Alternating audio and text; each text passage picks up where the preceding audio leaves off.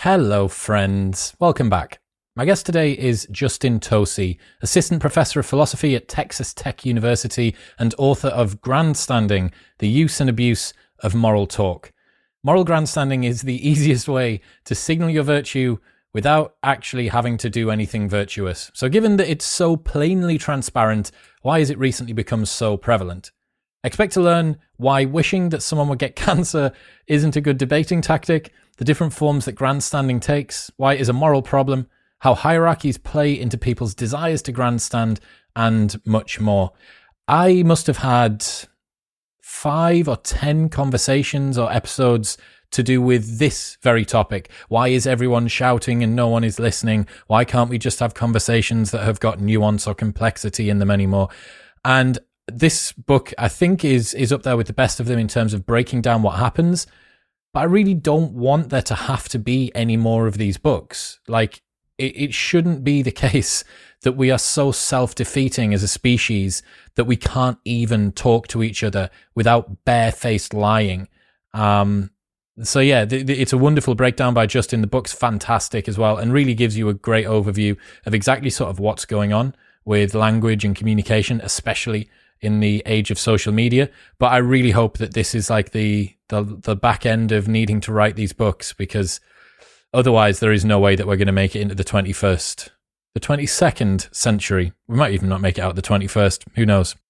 All right quick maths. The less that your business spends on operations on multiple systems on delivering your product or service the more margin you have the more money that you keep. But with higher expenses on materials employees distribution and borrowing everything costs more. So, to reduce the costs and headaches, smart businesses are graduating to NetSuite by Oracle. NetSuite is the number one cloud financial system, bringing accounting, financial management, inventory, and HR into one platform and one source of truth. With NetSuite, you reduce IT costs because NetSuite lives in the cloud with no hardware required. You cut the cost of maintaining multiple systems because you've got one unified business management suite, and you are improving efficiency by bringing all your business processes into one platform. Over 37,000 companies have already made the move, so do the maths and see how you will profit with NetSuite. Backed by popular popular demand, NetSuite has extended its one of a kind flexible financing program for a few more weeks. Head to netsuite.com slash modern right now. That's netsuite.com slash modern.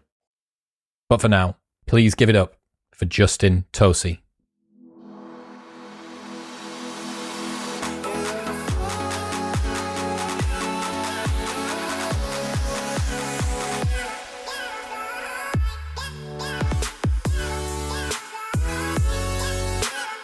Grandstanding. What is grandstanding?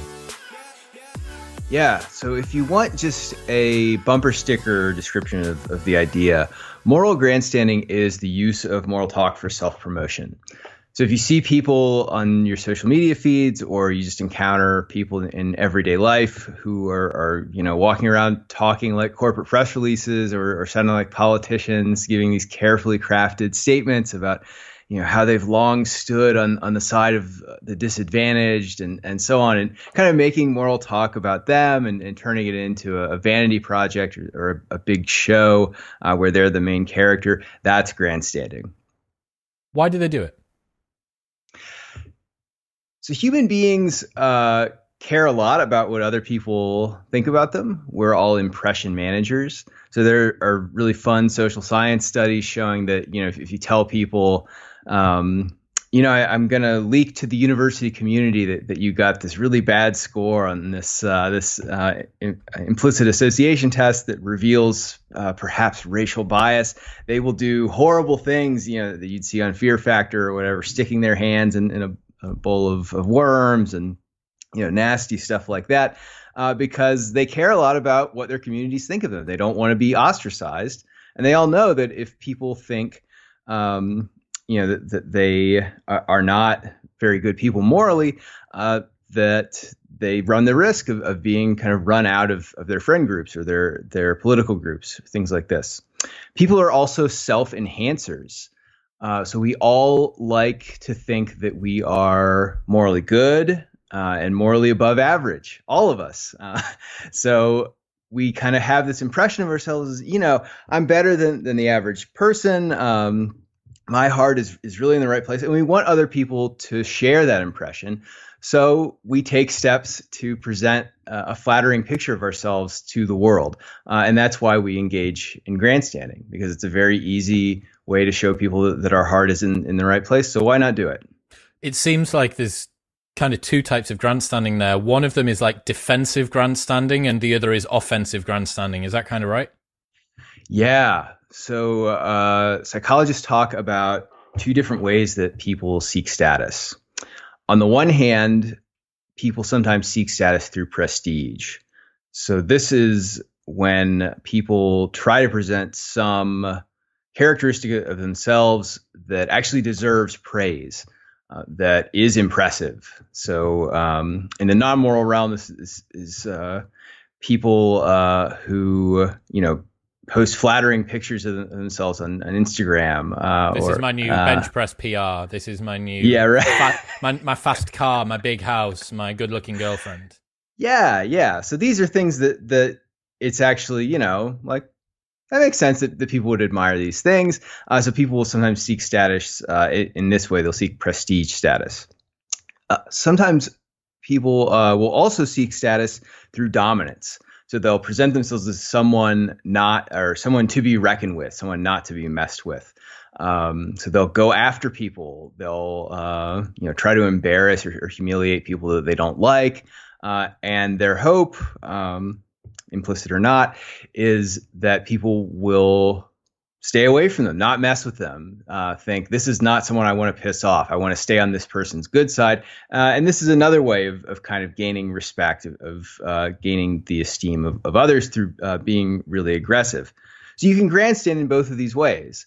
Uh, the prestige way is, is often a, a, bit more defensive, as as you put it. So sometimes people won't be setting out really uh, to impress people, but an opportunity will, will arise and they'll think, well, I don't want people to think that uh, my heart is not in the right place about this issue. So I'd better say something, uh, right? Or I, I don't want to be a, accused of um, remaining silent or, or, something like this. And, and so doing violence or so, whatever people are, are saying now, uh, white silence is violence or, or, whatever. So, so they'll do a little bit of grandstanding uh, because, hey, what's the harm? Uh, but then there are people who uh, will will go out and um, you know go looking for a fight. Look look for someone uh, who's kind of like straying from the pack a little bit and making themselves vulnerable. Uh, the person who uh, who doesn't put their fist up at, at the restaurant uh, outdoors. That's happened in, in Washington D.C. recently. Um, and you know these are the people you go after. Uh, so you can do a bit of grandstanding uh, about, you know, look, uh, I'm out here leading this group of people, all making this gesture. Why aren't you doing it? Like, what's wrong with you? Um, so uh, the people doing that can can also gain a, a kind of status, and so they do. Uh, so all of this can can be grandstanding. Do you think that some of the people who are choosing to play that game, choosing to play the moral grandstanding, uh, armchair philosophizing side, are do you think that they will skew toward people who can't use prestige and typical forms of wealth and dominance to move up the hierarchy? So if you have someone who isn't potentially very good looking or doesn't really have that much wealth or actually isn't all that clever, but has what I call podcast uh, podcast wits, which is that they're able to say they're able to say something which gives this the uh, representation of looking smart. Um, they might think, hang on, I can't compete in the typical dominance hierarchy. I'm going to change the rules of the game. You want to play chess. I want to play rugby. Let's play rugby. Yeah. So I like this a lot. You're, you're hitting on a, a, kind of pet theory of, of mine, which is uh, that that a lot of people who engage in grandstanding, if they actually had any anything interesting to say, like if they were actually funny, uh, or if they had something else going for them, um, that's what they would do, right? They would just be funny, or they would just just show their their wealth, uh, so they'd engage in some conspicuous consumption uh, or something like that. Uh, but but they don't, or that, or it's just so much easier for them uh, to engage in moral grandstanding that that's you know just a very simple, reliable path to status for them. Uh, so that's the stuff that, that, they do instead. And our, our mutual fan, uh, friend Rob Henderson has has written stuff about this. About he's, uh, he's the fucking king of conspicuous consumption and this. Yeah, what, what is it? High so status goods at the moment that he's playing around with. Uh, luxury, yeah, luxury, luxury beliefs. Luxury beliefs. That's it. Um, Sorry, Rob. Yeah, so draw- Sorry, man. so he draws this stuff uh, from Veblen, uh, who has this whole theory worked out. So Veblen is um, just this academic outsider. Uh, he doesn't fit in in all the elite circles. He doesn't have all the servants, uh, and he's kind of puzzled by uh, this world. Uh, so you know he writes this this great book, um, the theory of the leisure class, all about their their kind of lame practices, just you know uh, acquiring obscure languages and engaging in, in all this pomp uh, and circumstance just to show people that they have the time and, and the money. Um, so, you know, uh, what Rob points out, and then we're kind of Brandon and I are in this same vein, um, is that people do this also with their moral beliefs. Uh, so they'll they'll claim at least, um, and very often I think they actually do have the beliefs, um, but they'll at least claim to to have these flattering beliefs, and they'll get status for it. Um, and and you know so sometimes this is because they have nothing else going for them. Sometimes it seems like this is just the precondition for being accepted into polite society. Um, so there's stuff recently, maybe you saw this about uh, woke fishing. So um, people claiming, you know, very disappointed. You know, women say, you know, I went on a date with uh, with this guy, and he said he was, you know, a good progressive. Um, he had he said all the right things, but then it turned out he wasn't super progressive and so people are, are you know turning this into this great conspiracy that these these guys are all out there um, you know pretending to be really woke uh, and and they're not. Uh, and i think actually a better explanation for this is just that people don't really think these words mean very much uh, and they're just you know they know if i'm in polite society these are the things i have to claim to believe. And then but then you get them like you know one or two deductions away from the thing that they claim to believe. In. it's like whoa what? Yeah, like I, I mean like what's the difference between woke fishing and the vast majority of people who are playing around with these brand new rules that six weeks ago were completely acceptable and today is completely unacceptable or the reverse? Like the fact that you believe that you believe doesn't make doesn't mean that you actually fucking believe it like, it's just that your self deception is so pervasive that the guy who's using woke fishing has weaponized your miscalculation of how you see things. I, uh, I put it in, I put the woke fishing thing in a newsletter recently. And, um, it, thankfully, I think in the UK, we don't have that same polarization. Um, at least not in, not in quite the same way. Um, uh-huh. but yeah, I, I think Rob had put, was it Rob that had identified any guy who has moderate in their Tinder profile has to be a Republican.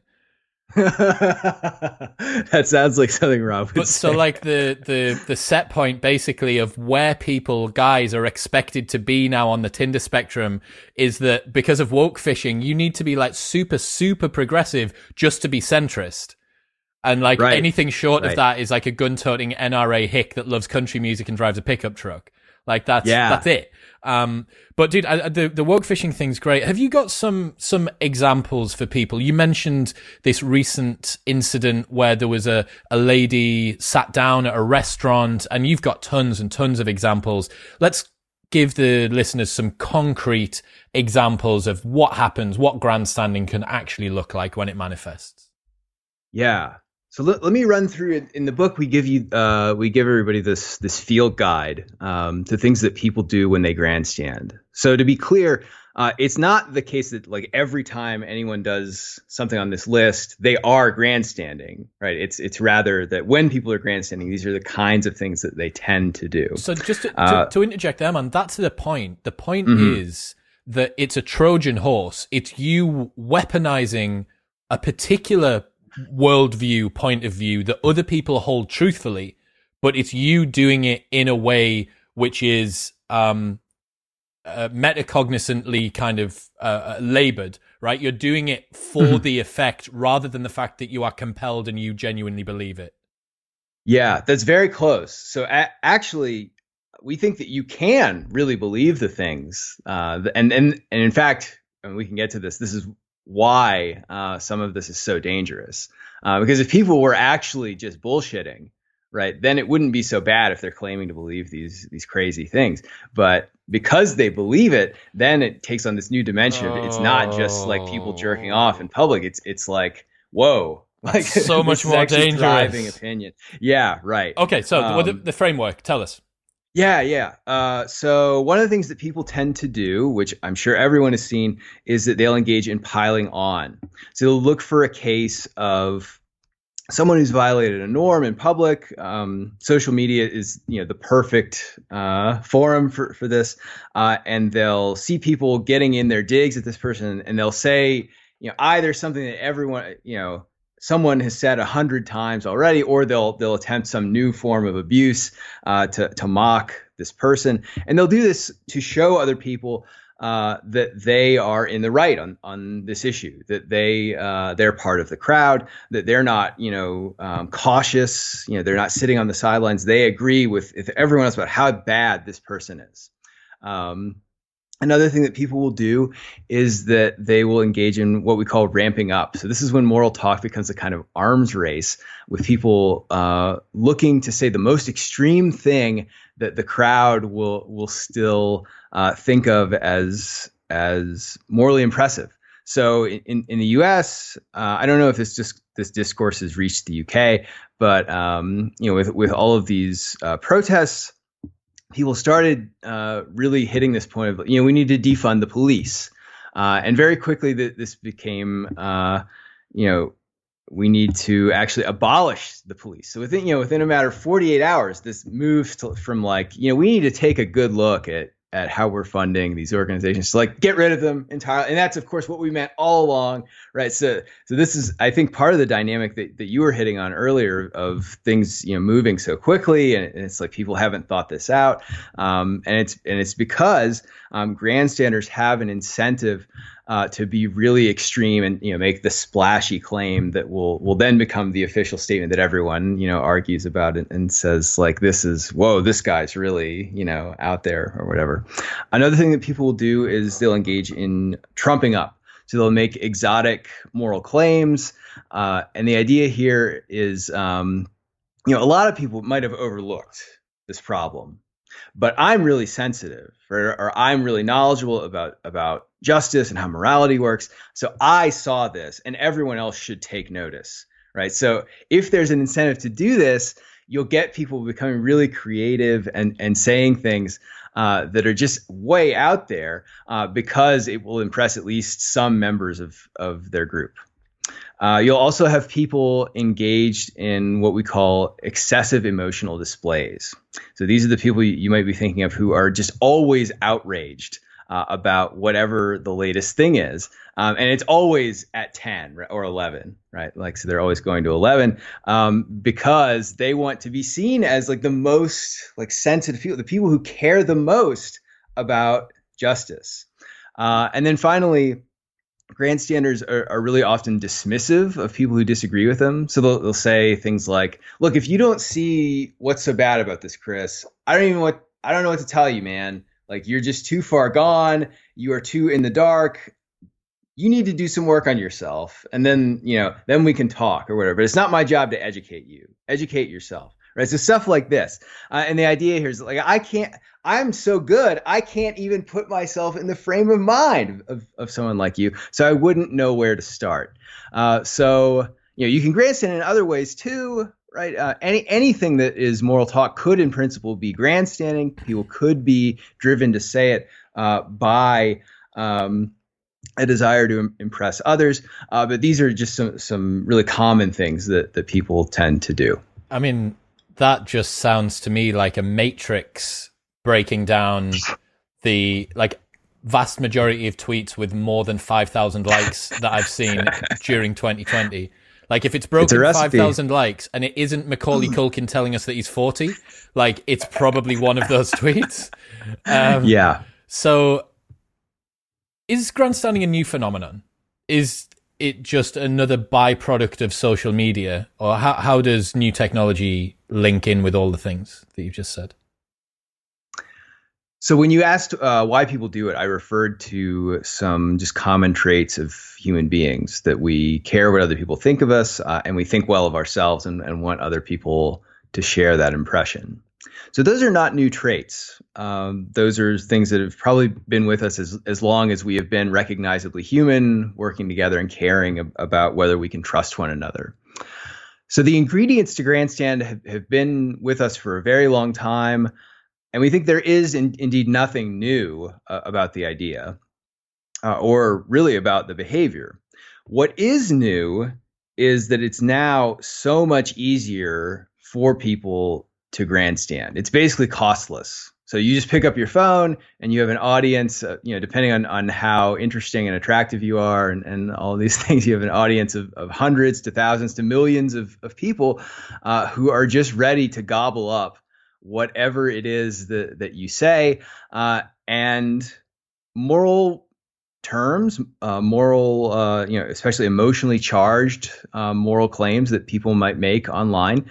Uh, there's good social science showing these are great ways to get attention.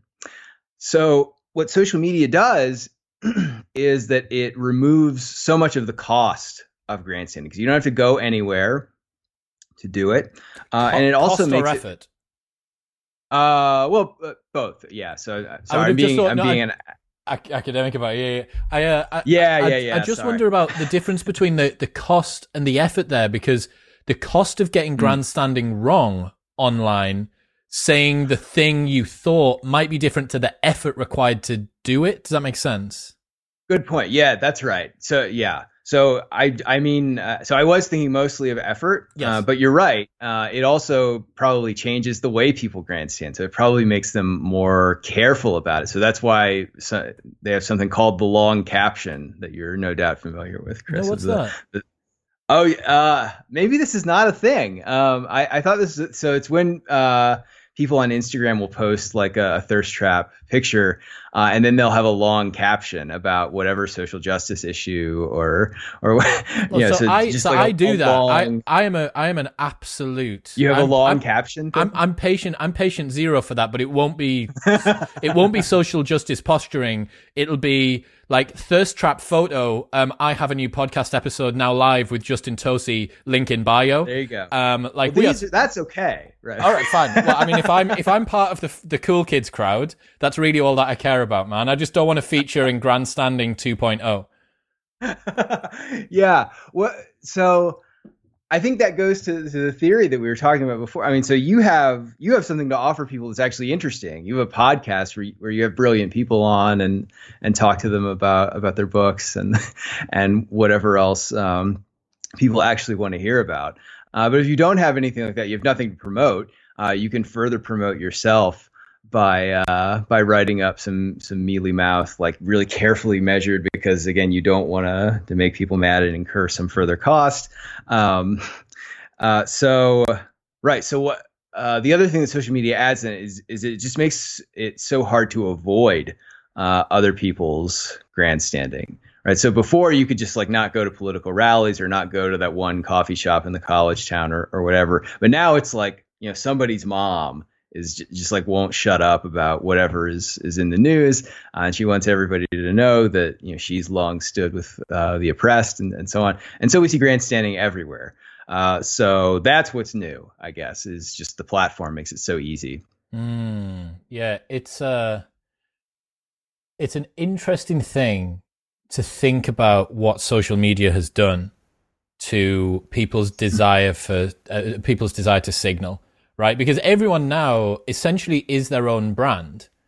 You wear a Nike t-shirt or an Adidas t-shirt or a this t-shirt or that t-shirt, and immediately people are saying, okay, what does that say about you that you wore that thing? What does that say about that brand that they are the sort of brand that is worn by that sort of a person and the same thing happens with intellectual arguments and concepts and political affiliations and your favorite netflix series that you talk about online and everything now is an opportunity to self brand and uh, yeah. I had um, a couple of years ago, I had Robin Hanson, Elephant in the Brain, mm-hmm. on uh, yeah. talking about everything is signaling. And increasingly, I just realized that it, Robin Hanson was always right. That it's just signaling all over the place, and that's it. Yeah.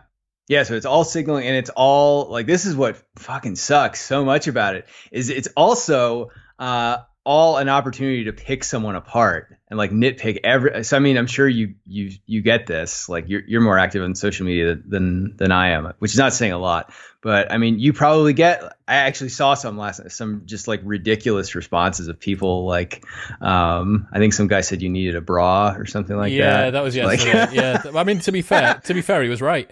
Um but you know i can't i can't abuse a guy. But I think uh, yeah, there's there's a few different thing. there's a few different types of moral grandstanding. The reason that I'm particularly concerned about this uh, iteration of it is that when you get a uh, sufficiently large minority of people speaking sufficiently loudly, they can shift the Overton window of acceptable speech in a direction that I actually think it's really difficult to bring it back from. Like it's now quite hard to have a discussion online saying, well, is being pro choice actually that smart of an idea? Or is there a discussion to be had about being pro life now around abortion? Like that, if you dig into some of the, especially Ben Shapiro's arguments around it, is really, really compelling. But to say it is like um, moral grandstanding, uh, putting like lighting a flare or attaching yourself with one of those laser pointer things that the drones fire in on.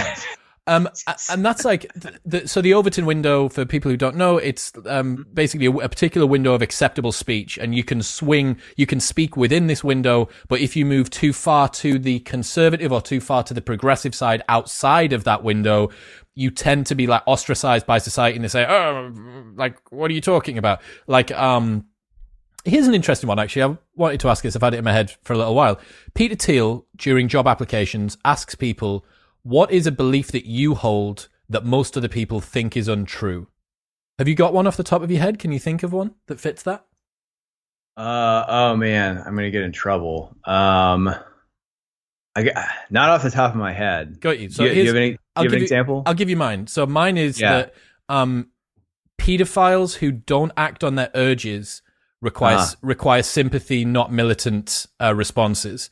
And this came after a conversation with a neuroscientist who taught me that um, we don't have control, conscious control over our sexual urges, which means that essentially people who are um, aroused by children have been cursed with this thing that they can't act on, and that if you have a society which demonizes them um, ahead of them doing any action, because what's illegal is the action, not the actual right. thought, right? Because you Not can't control yeah. you can't control the attraction. Um, and as soon as I had that, I was like, I, I, there is not there is no other reasonable solution to this other than that. If anyone is listening and they're interested and go, wants to go back and listen to it, uh, it was the Seven Deadly Sins episode, around about 170, something like that. Um, so that was one thing. But basically, my, my, point there is that we're mimetic beings. And this is the reason that Peter Thiel puts it in his uh, job application, is he's constantly looking for people who are outliers, who are prepared to see outside of the Overton window. And by us being mimetic beings, the, the beauty of that question, what is a belief that you hold that most other people think is untrue or abhorrent or weird or wrong? And, you know, thinking in that sort of a way allows you to see actually, that person has a very unique worldview. They have that's different. Um, but yeah, to get back to the Overton window thing, people mm-hmm. can, uh, if you have a big enough uh, majority of people, they can shift the entire window of acceptable speech so that something last week, which was, you see this with, um, the way that you uh, may now have to refer to transitioning men and women online, uh, the all of the different terms to do with people who have uh, different uh, sexual orientations, to do with different gender identities, to do with this. It's like if you do it for long enough, people kind of can't remember the old thing. It's very 1984. Yeah, um, yeah, that's that's all really good. Um, so one of the, the things that uh, we talk about in the field guide uh, to grandstanding is, is, this thing I called ramping up, uh, and I think uh, ramping up explains why the Overton window can shift as it does, right? Ah. Because you'll, I mean, as you say, you get just a group of people who are loud enough uh, and they keep, um, you know, they circle around this extreme moral view. Um, you now, you know, once it catches on, you can't say anything to them uh, that's very far from that position. So, so I mean, you can have multiple phenomena here. One is you can shift the window to be wider right? Um, because you'll have multiple groups polarizing in this way, and so like we we now have to talk about all of their beliefs, and I think that can be fine, right? Like some extreme views, it's actually really helpful to talk about them. Um, but you can also uh, have multiple Overton windows where it's it's like, um, you know, in in front of this one public, right? Because uh, you can have a divided public. Um, it's only this thing that can be talked about in front of this other public. It's only this position. So, you know, you said um, you can't talk about like the Ben Shapiro views on abortion with the pro-choice people. You you know you also can't talk about some of the pro-choice arguments with the people who really like the Ben Shapiro stuff. So this really sucks. Uh, like ships in the night passing past each other. You've got one group which is speaking about one problem, another group which is speaking about another. But again, Ben Shapiro has a, a wonderful bit about this where he talks about how in the pro-choice, pro-life abortion argument, one group is talking about rape cases and incest, and the other group is talking about um, girls that go out and get drunk um, every weekend and just right. use it willy nilly. It's like those right. aren't mapping onto each other. You're talking about one thing and yeah. you're talking about another, and these two yeah. groups don't even actually ever end up interacting. Yeah, neither, neither group wants to talk about the other's hard case for their view, and, right? And that's a real loss. Everything's in the middle. The same goes with mm-hmm. the gun rights, right? Like it's one person's talking about should you be able to have an AR-15 with an, a semi-automatic turning stock on the back, and the other person's saying, well, I just want someone I, like I want to have a handgun that can protect myself in the home. Like those aren't the same. They're not talking about the same thing. Yeah, yeah, and uh, I mean, and like you said earlier, if you try to to stake out some position in the middle where you actually want to talk about uh, a sensible, like nuanced view. It's like you're you're making your you know you're putting a target on your back, right? So you're putting chum in the water. I get to introduce even more metaphors for for both sides, right? And they're they're both just like. I mean, if we can agree on anything, it's that this guy sucks. Right? yeah, yeah, because he's not you, but he's not us. Douglas yeah, right, Douglas right. Murray hit the nail on the head about this in a conversation I had with him, and he said that a subtle or nuanced view to the opposition seems like a lack of conviction about your ideology wholesale. Yeah, I think that's totally right. So, one thing that we talk about in the book is what psychologists call the black sheep effect. Uh, so, the black sheep effect is this kind of strange on the face of it phenomenon uh, of people really disliking the uh, the kind of weakly committed members of their group. Um, so the way it works is they see these people as not trustworthy, right? So they think like they don't really get the principles. So um, in the U.S., uh, I mean, I'm sure there are examples of, of this in, in, in, the UK in UK politics too. Um, you know, John McCain used to be this guy who, who like the Democrats actually kind of liked him. He's a, he was a Republican senator. The Democrats were like, this guy's okay, you know, because sometimes he votes with us. Um, but the Republicans, whenever John McCain would would defect, like this son of a bitch, like this guy, we can't count on this guy for anything, um, right? So he's their black sheep. So no one wants to be the black sheep of, of their group because they know then that makes them like you know, uh, well, the black sheep, right? It makes people not like them, not trust them, um, and so it, it, this is why it's so dangerous for people uh, to express any doubt about the strongly held beliefs of their group. So they grandstand instead. Jordan Peterson, in his conversation with the lady from GQ, that was like when they got that uh, Cathy Newman and they sent her away. It wasn't Cathy Newman, but it was like they'd sent Cathy Newman away, put her on a course of steroids and uh-huh. research uh-huh. for like six months, and then she she came back like we've made her stronger, faster, bigger, and uh, yeah. and he does this wonderful point where he says, "I shouldn't be able to guess the rest of your views when I only know one of them." And that appears to be the converse of what we're discussing here, that you need someone to take their ideology wholesale, not piecemeal. And the reason for that is that it allows the rest of the tribe to better predict their future behavior. Look, we don't need to worry about Jim. Jim's fucking sweet. It's Tom that we need to worry about because Tom likes free markets, but actually he's pro-choice, or Tom likes restricted yeah. gun control, but actually he's a little bit more right-leaning, or what you know, whatever it might be, um, because it's the chink in the armor. Right. Yeah. Uh, so this is this is just such a puzzle to me. To like a- anyone who's like ever read philosophy, it's, it's like, well, hold on, like your position on free markets and your position on abortion, these things should have almost nothing to do with each other, right? But in general, if you find out what someone thinks of, about the one thing, um, you pretty much you can guess pretty reliably what they think about the other thing. Um, so how can we explain this? I mean, so it's it's just it seems because the ideas aren't aren't really doing the driving here. It's it's the tribalism. Uh, it's that people you know they might feel really strongly about the one issue and then they fall in with a group uh, who feel strongly about that issue and then they have all these other commitments. And in order to remain like in, in the good graces of, of this group people have to evince some belief uh, in all of the other orthogonal issues that um, that are popular uh, or, or, you know that people tend to take a, a particular position on within their network and that can continue to go further and further toward the extreme and drag other people with it. And I guess exactly. this is where you get sort of silent majorities. Uh, Bret Weinstein or uh, Eric Weinstein had a wonderful point about this where he said the problem with the left at the moment is that the moderate left is allowing the extreme left to do the work for them and not speaking up about it. Now that is silences compliance with the extreme people on your side. Like you can't expect people on the other side of the aisle to speak up for your point of view. That's not going to happen. But there is a gradation within your point of view. And that is where the people should be speaking up.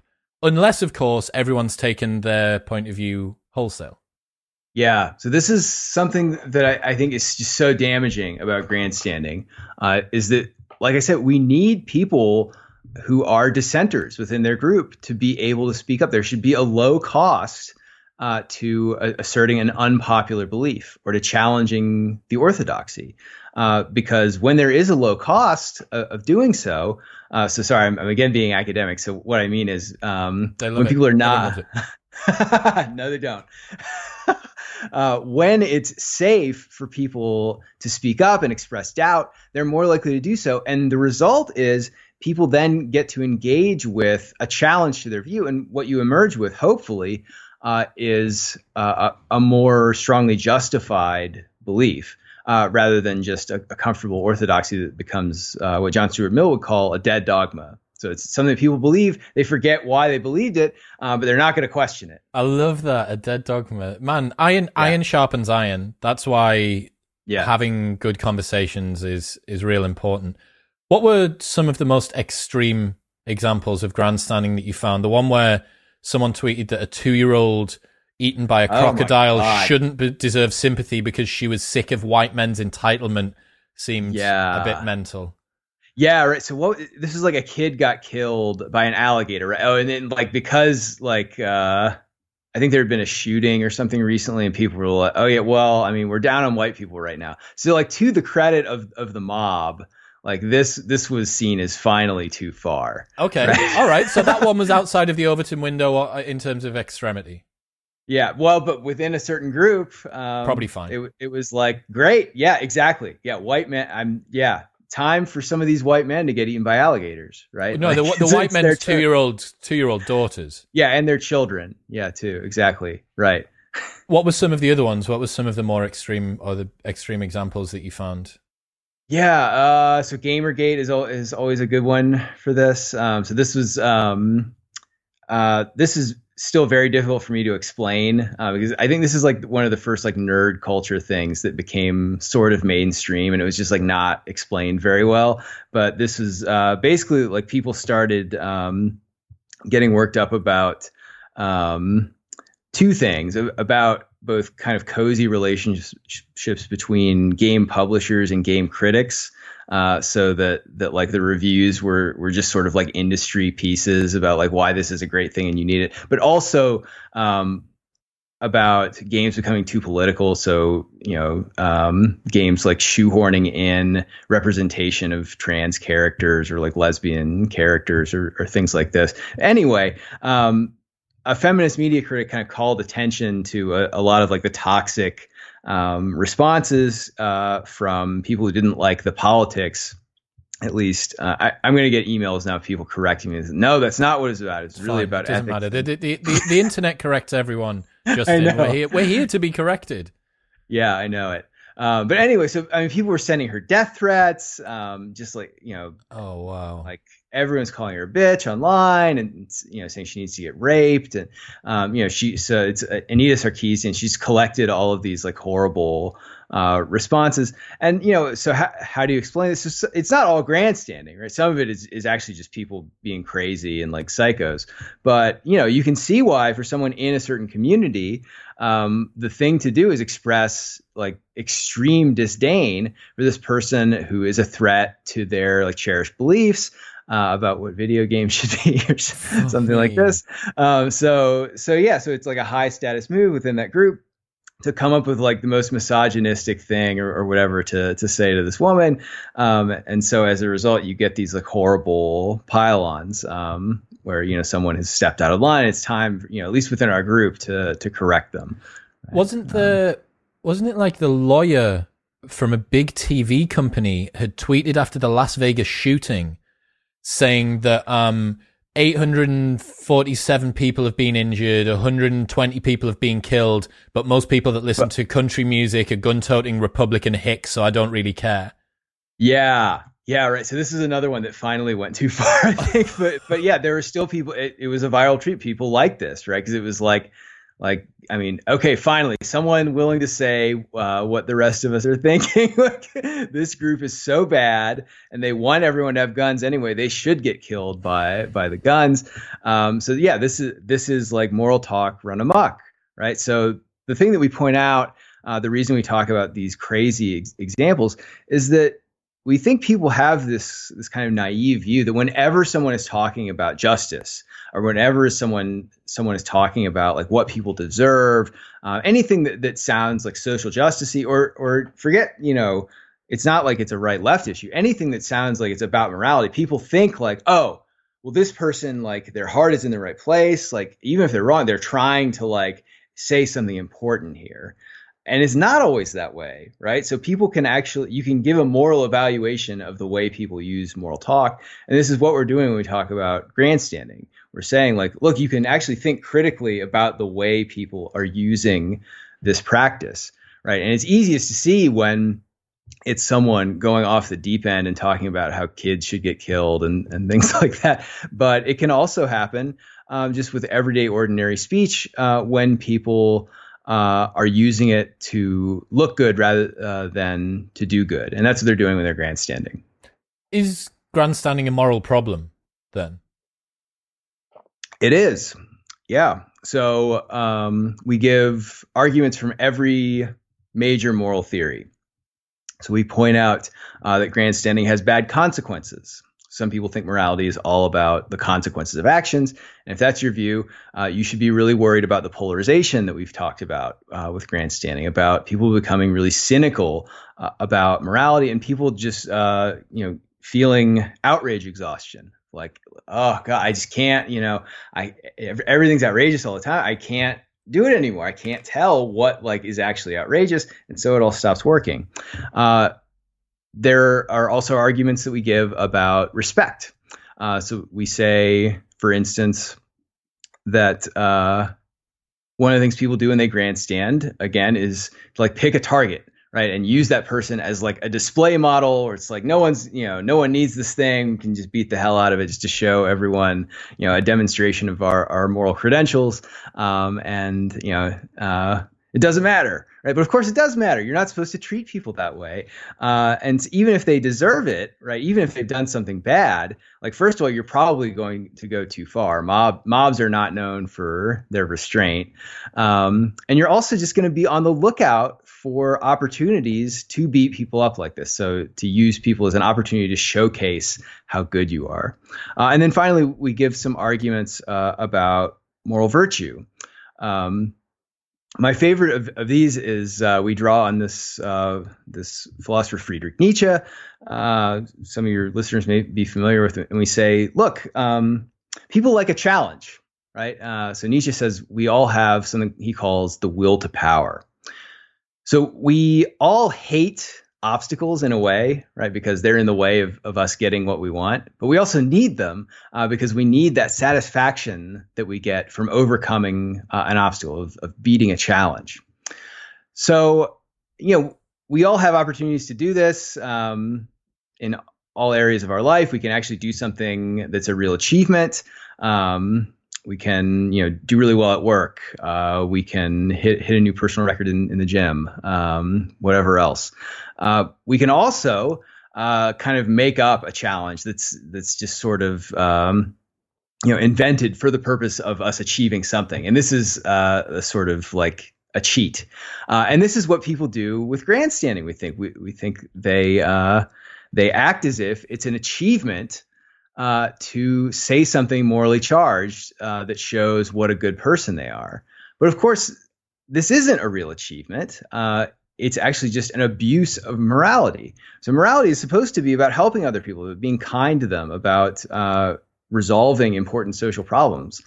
But what grandstanders do is they turn morality into just an opportunity to show other people how good they are, and and you know what an achievement for for me to have such pure moral beliefs. Uh, but this is an empty achievement, uh, and it's actually kind of pathetic if you think about it that way.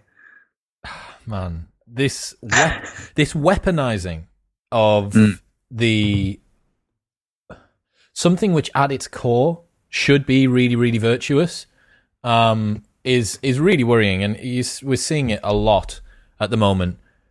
Moving into an area that I know sweet fuck all about. Why is grandstanding a particular problem in politics? Because mm. I can talk about the uh, a way that someone perhaps should uh, maximize their own agency in life and, and use their sovereign will to become the things that they can be. Um, I just I haven't started to draw that perspective out to kind of the collective. Uh, and I found it really interesting that you guys did discuss how grandstanding acts as a problem in politics. Sure. So um, politics is heavily moralized now. Everyone wants to see that their politicians have good character. This isn't really new, again, but now I think it's it's probably even more common because people uh, like to feel like they have this personal relationship with their politicians, probably because of, of social media.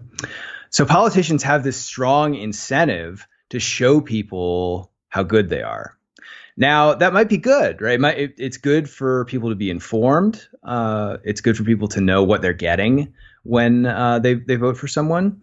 Uh, but again, just because someone says something doesn't mean that it actually is good information, right? Uh, or uh, that it sets up good incentives for them uh, to actually do their job once they're in office. so, a couple of problems that come up here.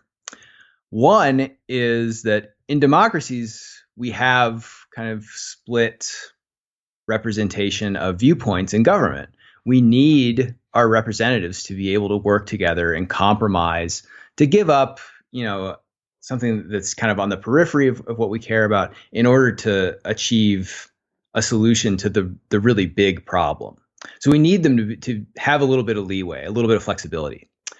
But once politicians start taking strong moral stances because they're incentivized to do so, they lose some of this this flexibility.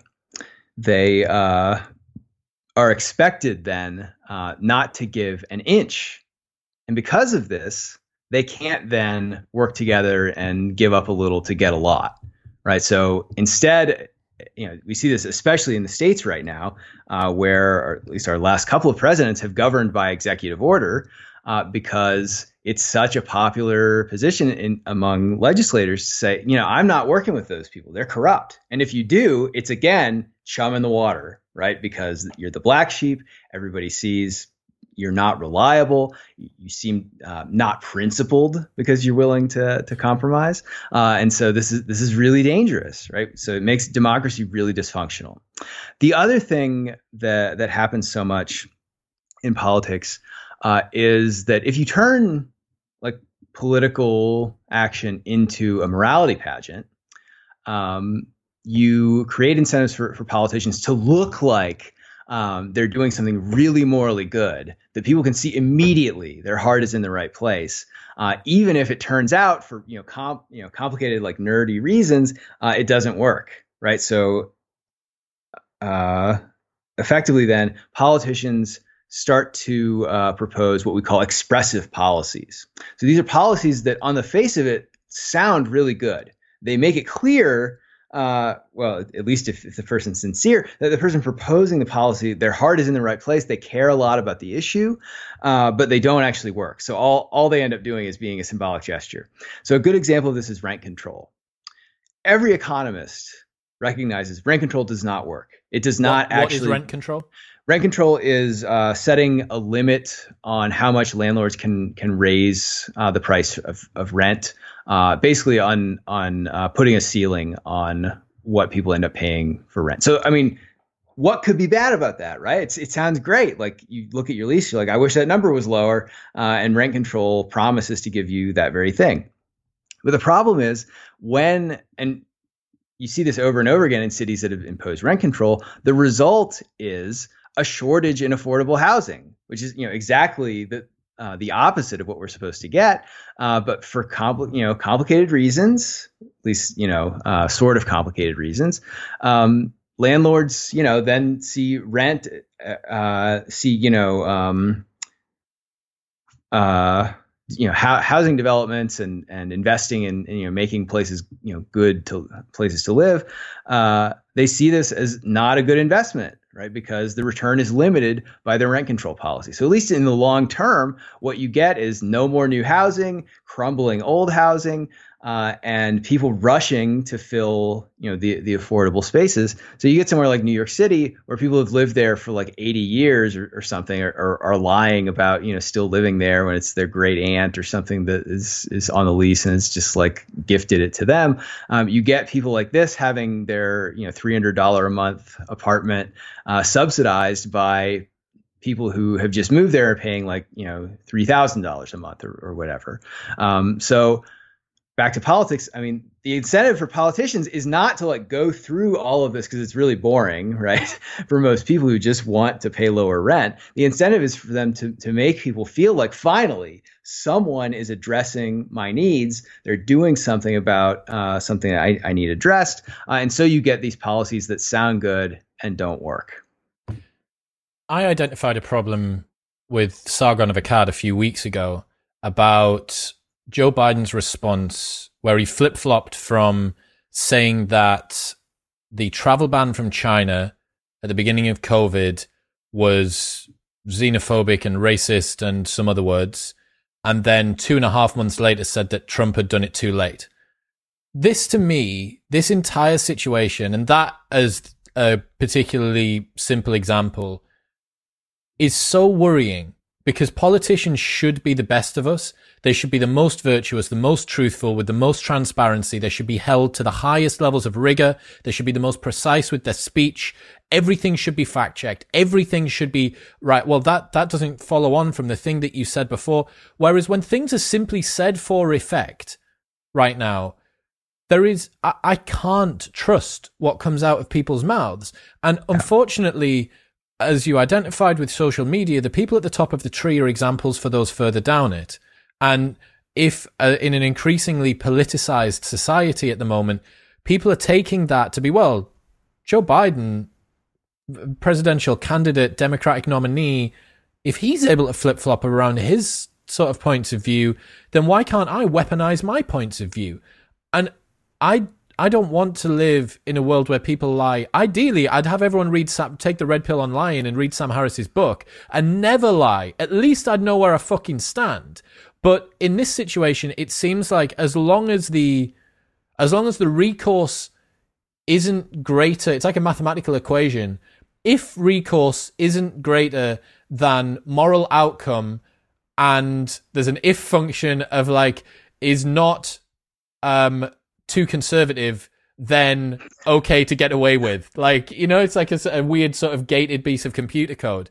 Uh, but I, I, don't want I don't want the politicians to be able to say stuff and and not be not be called out for it, man, at all. Yeah, I mean that's right. Uh, so we, we do want to hold people to account.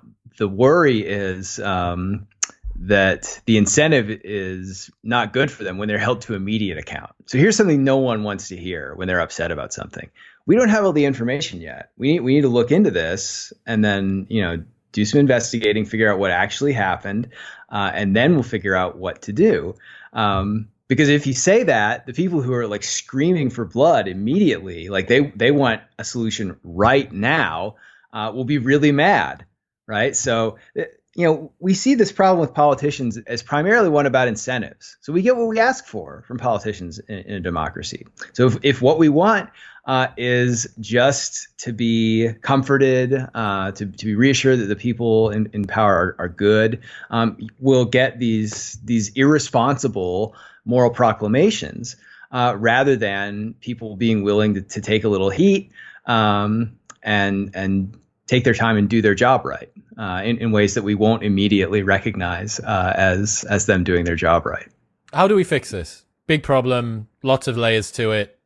There's political implications, there's personal implications. I'm really, really concerned about self deception, wildly concerned about self deception because I think that that restricts uh, an individual's sovereign agency over themselves, um, mm-hmm. which is p- really, really pernicious. So what do we what do we do? Can you can you fix it for us? Just I can't, right? I can tell you how to, to how to help fix it. Cool. Um, so uh, the most tempting thing to do here, probably for most people, is you want to pick up this book, Grandstanding, uh, and figure out how to find these grandstanders and go after them and humiliate them, make them stop it, um, call them out. But that is exactly the thing that you should not do. Why? Uh, be- uh, so, for one thing, it won't work uh, it will just be turned right around on you. People will say, well, actually, you're grandstanding. First of all, because people will think any any use of moral terms at all now is is grandstanding, which is is not good, uh, and that is not our view, by the way. Um, but also because they want to defend the person in in their tribe, right, or the, the person they agree with, and they don't want to be called grandstanders themselves. Uh, another reason not to do this is you're giving the grandstander exactly what they want. They want public discourse to be about how good they are. So if you start calling them out for grandstanding, like, oh, that's very interesting. Let's talk about whether I'm a good person. That's you know, uh, that sounds like a great thing for us to, yeah, to okay. be arguing about, right? So so that's no good. Um, so what we say instead is uh, you should treat this problem uh, as an opportunity to examine your own behavior. So what you should do about other other people you think you think they're grandstanding is just ignore them right? Uh, because ignoring someone you think is grandstanding is, is, probably no worse than than just like not being on social media at all, which is not bad. Um, but what you can do is when you're about to contribute to some political discussion, ask yourself, uh, am I trying to do good here, or am I just trying to look good? So to give a, a slightly more fine grained test you can run, you can say, okay, let me imagine I say this thing I type out this like you know three thousand word post or, or whatever, uh, and then suppose I learn you know a day later nobody really cared about me at all. They didn't think anything uh, better uh, of me because of, of this. Uh, I failed to like impress them. Would I be disappointed, or or would I instead be comforted? Like, well, you know, at least someone saw something important morally, right? Because if you would be disappointed that you didn't get anything for yourself, you were probably grandstanding. You were motivated to say that thing because you wanted recognition. Uh, and that's precisely the thing that, that you should avoid doing.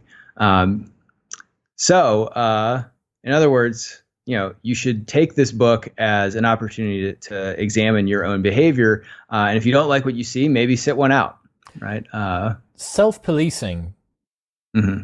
when there are so many group incentives to go along with the group. I mean, the solution is to sell 7.9 billion copies of Grandstanding, which I'm sure that you would be fantastic. I think that sounds ideal, Chris. Yeah, yeah, I know. Everyone, everyone wins. Use the affiliate link in the in the show notes below, please, because I can retire along with you. We can just Ca- Cayman Islands, just grandstanding to fuck on the top of the the new plane that we bought.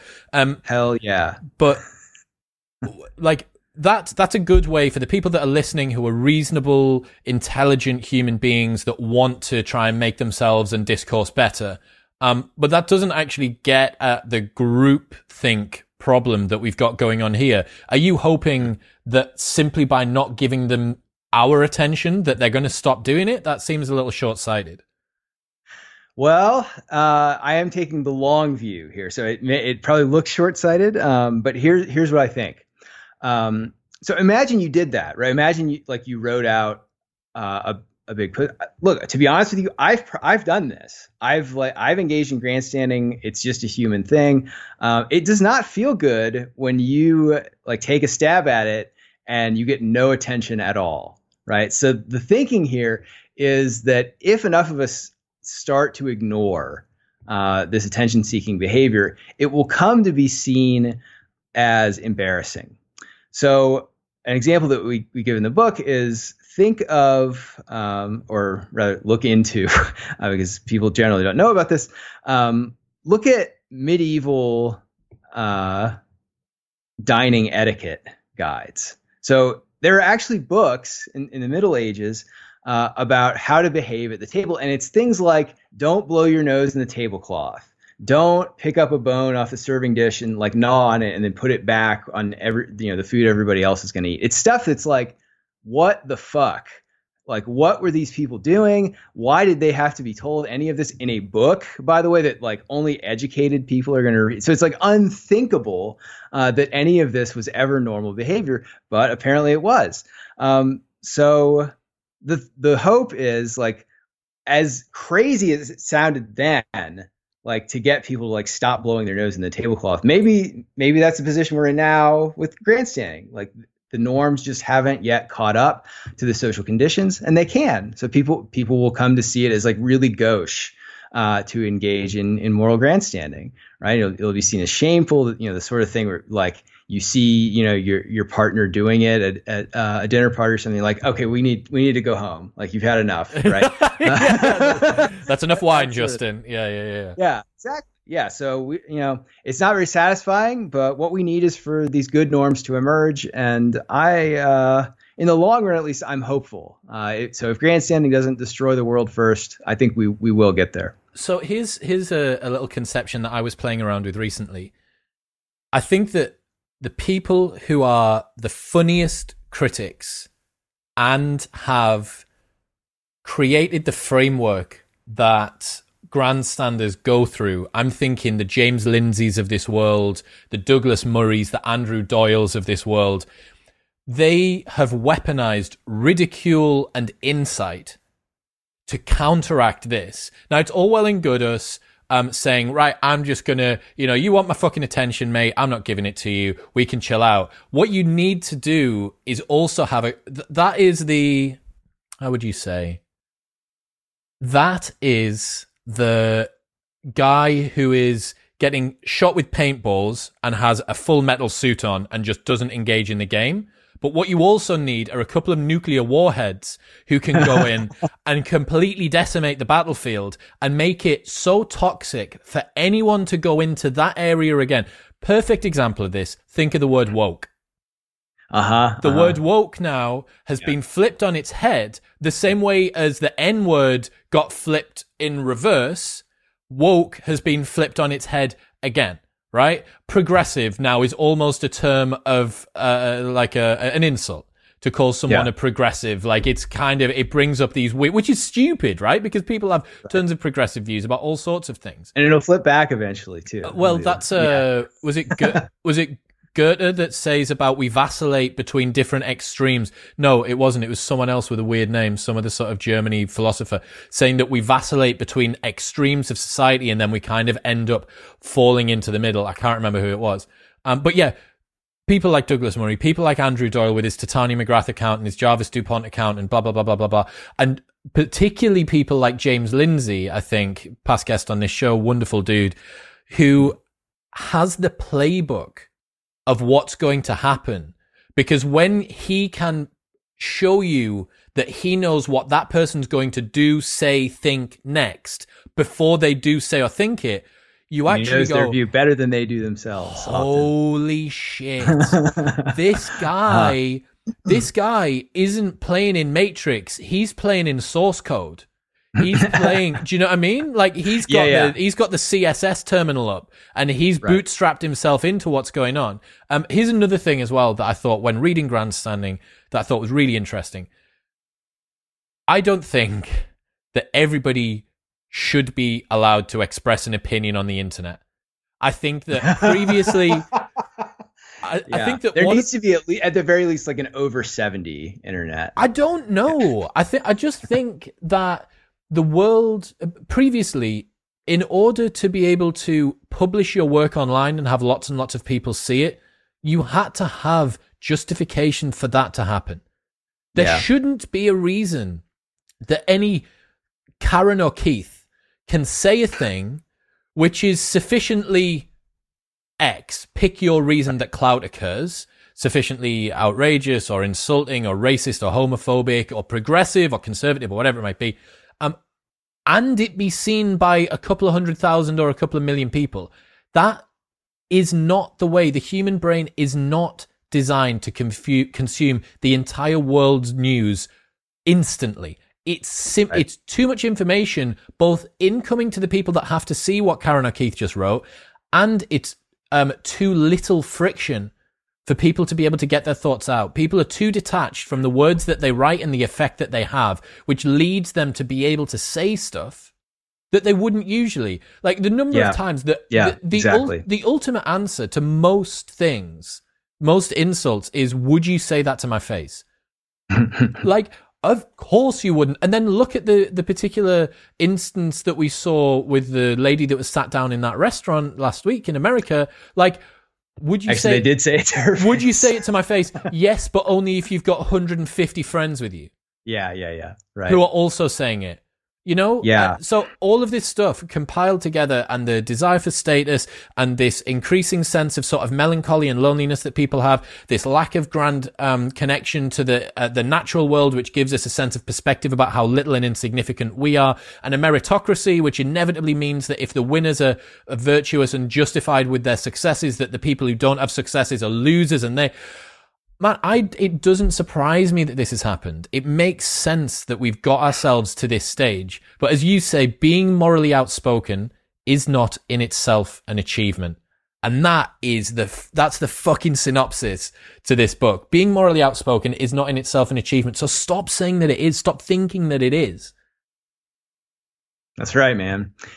Let me say one thing about about the uh, Titania McGraths of, of the world and, and James Lindsay. So, I mean, I, look, my view is that like this actually might be my my most unpopular belief, but like absolutely anything can be funny uh, if if uh, the person is like talented enough. So uh, so I'm a big fan of this podcast, Come Town, which I think is like you know exemplifies this this mo of like absolutely anything can be funny if if you're funny enough. So there are people who are actually really good uh, at at going after uh, and shaming grandstanders. And look, yeah, norms are really complicated. Uh, I don't have like a full view about how they develop. You probably do need some people uh, who who are enforcers. Um, but for every so here, here's what I'll say about this though. Um, that behavior is often emulated by people who are not very good at it.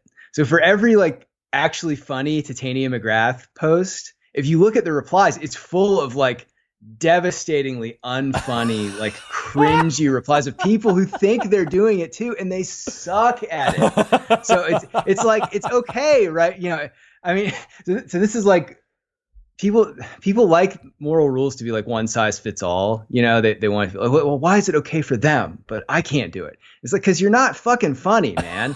like, so so I, I think it is still probably like good general advice uh, and you know, even if people were good at, we don't want people doing that all the time. Like, because you also need people who are like polite and um, you know, good at building bridges. Chaotic society if like everyone that. was Andrew Doyle, man. Jesus. Yeah. Oh my God. Yeah.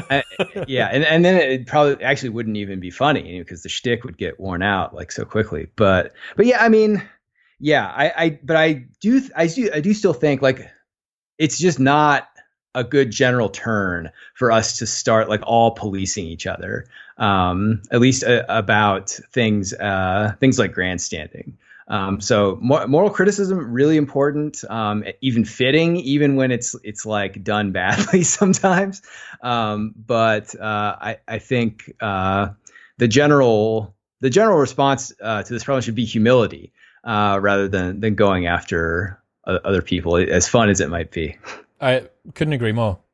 the self deception yeah. thing. I just want to finish on that because yeah, I think it's really, really, really important. And again, like it's the most, it's the scariest part of all of this for me.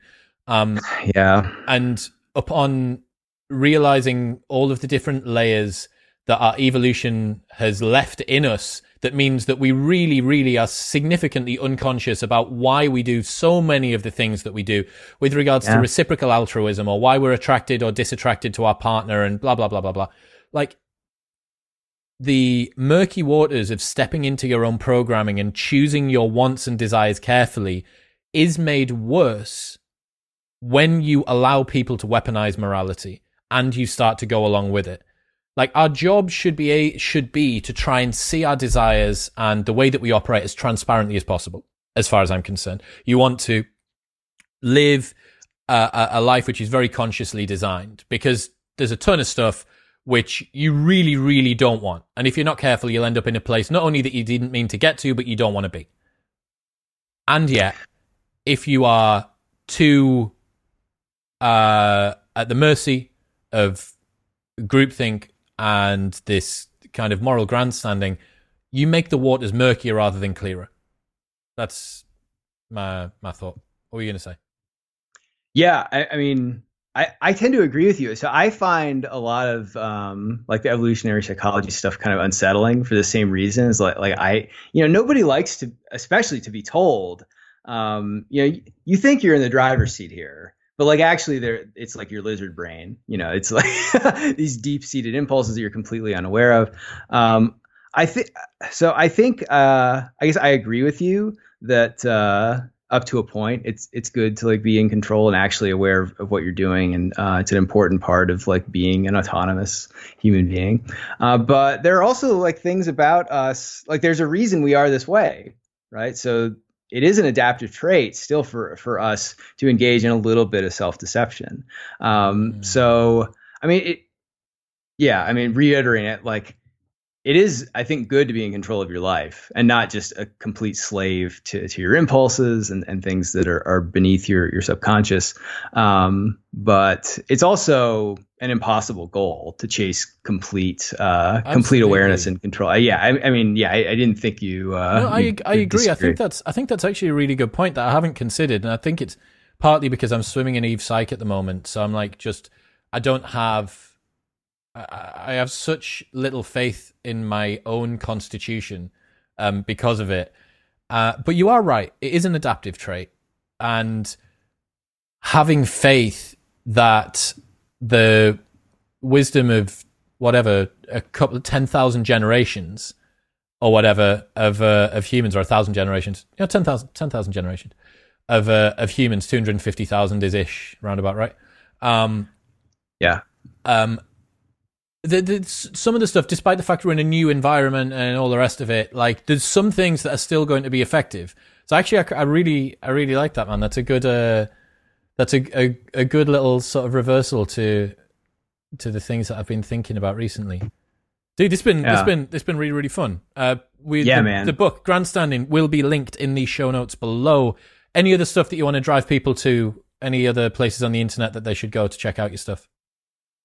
Uh, I mean, you can follow me on Twitter uh, or, or my co-author Brandon Warmke. Uh, we're easy to find. Uh, we will will post our, our op-eds and other public things there if, if you want to follow our work. Uh, so we're still working on grandstanding stuff. We're doing uh, a lot of empirical work now, testing uh, some of the the speculative but well-founded, of course, claims that that we make in the book. And you know, so far, we're just right about everything. Uh, so lo- don't you love it when that happens? Dude, it's great. Yeah, it's so satisfying. Philosophers, we mostly just just like make things up and make it untestable. But like for this project, Brandon and I are like, no, let's let's like engage with reality and like put ourselves out there. And like it's working so far. So I hope I it like keeps it. on working, dude.